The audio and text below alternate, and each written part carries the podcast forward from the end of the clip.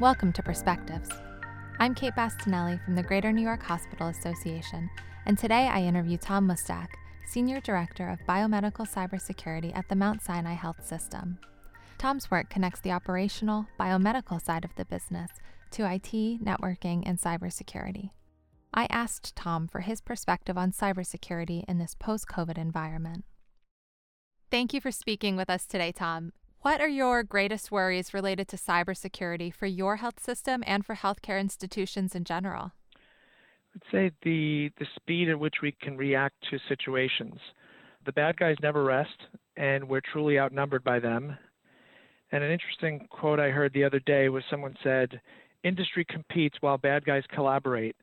That's very true. I mean, they do work together. They share a lot of the codes, a lot of the vulnerabilities that we see hitting us are reused and repurposed from previous attacks, previous other industries, and they seem to work well and, and share information, maybe even quicker than industry does in some cases. And in the cybersecurity space, all it takes is one entry point to sink the ship. So it's important that we can react quickly and are very cognizant of our environment at all times. That's a really interesting quote. How can we, as a healthcare ecosystem, learn to better collaborate where appropriate rather than compete to our own detriment? I would say that one of the most important things is to develop our critical relationships before we need them. That's both internally within our organizations and outside across industry. There are a lot of organizations that many of us are involved in, like the Healthcare ISAC, InfraGard, CISA, and there's a lot of good information shared, but they need to, or we all need to, dig in deeper and not only take information away from these organizations, but bring them to the table so that we can share our concerns and what we're seeing so that we can all be smarter and able to react quicker. How has Mount Sinai's understanding of cybersecurity threats changed over the last five months? And how has that translated to how you approach this issue internally? They are very aware of the issues in the, the cyber landscape, and they have a robust process and broad systems to to stay on top of things. So the, the biggest changes are that the frequency of attacks across industries are changing, the intensity of them. There's no cost of entry for people to attack other enterprises. There's plenty of free tools out there, and we're seeing now that uh, we're getting new manufacturers as well for equipment. The COVID crisis brought in a need for additional equipment, right? There was a lot of a lot of news coverage on ventilators, which brought companies like Ford Motor Company and Tesla to the table to produce ventilators. And it's not a space that they've ever truly operated in.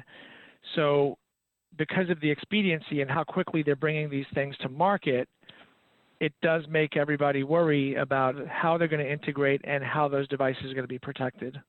So, how can organizations keep up with the evolving changes in the threat landscape?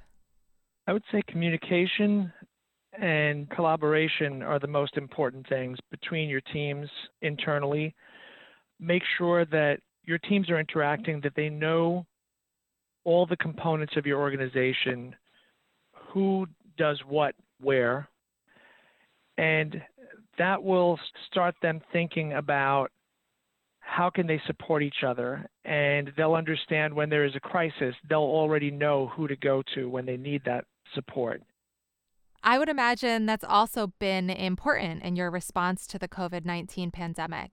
Let's turn to that since that has consumed us all for the first part of this year what has been the most challenging aspect of responding to the COVID 19 emergency and at the same time maintaining cybersecurity at your institution? Were there specific cyber threats that were unique to this emergency? I would say that the biggest threats were the massive amounts of change being introduced to organizations.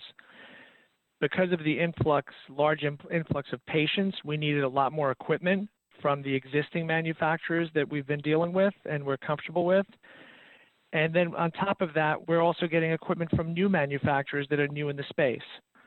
We also seen a rapid expansion of telemedicine, a rapid expansion in facilities and the number of beds, the introduction of more remote video monitoring and other technologies to limit the patient contact and, and staff exposure.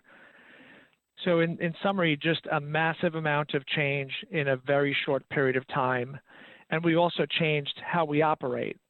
Most of us went into long periods of working remotely and working different hours than we normally work with. And anyone that wasn't comfortable with remote technologies like Zoom and Skype instantly became an overnight expert, and we're living on these technologies today. If you could advise a group of hospital CEOs of one thing they could do better to secure their facilities, what would it be?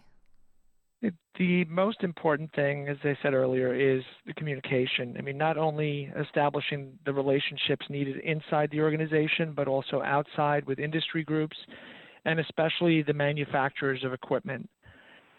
There's been a lot of discussion over the years about what needs to be done. We've all heard about manufacturers being reluctant to get into the discussion of cybersecurity because some of this equipment has been developed a long time ago. They're using, some of them are using outdated operating systems.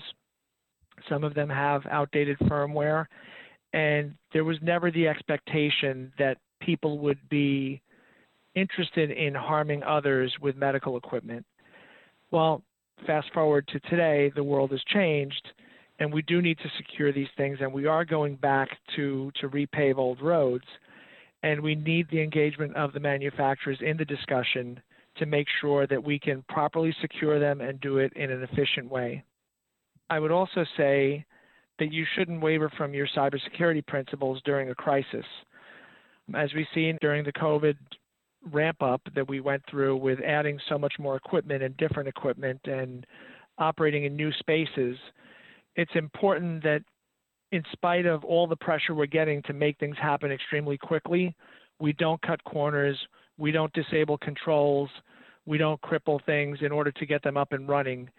It's just as important to get them up and running efficiently and safely as it is to do it quickly what can health systems do to ensure that in the event of an emergency, they don't, as you said, waver from their cybersecurity principles? What are some plans we can put into place now to address the demands for expediency in event of an emergency? I would say that it's very important to remember the lessons and experiences that we have been going through over the past couple of months we know the requests that we've received. We know how we responded to them. We know the issues that popped up along the way that were unanticipated. And forever, we have been doing desktop exercises and planning and preparing for emergencies. But we also need to make sure now that we take those lessons learned, reapply them back into our plans and our playbooks, and that we continue to be resilient so that we not only have a plan A, but also a plan B, a plan C, or plan D. I think the ventilator issues that continuously comes up in the press was a great example. When we couldn't get ventilators anymore, we saw new manufacturers pop up. We also saw new clinical methods where ventilators were being shared. So those are just examples of how we need to continually keep our eyes open, be aware of the landscape, be aware of all of our resources and the collaborations that we've built so that we could continuously adapt as we go through an emergency and keep feeding back into it so that we can continue to grow and expand. Thank you for joining us on this three part deep dive into hospital cybersecurity. Until next time, this has been Perspectives.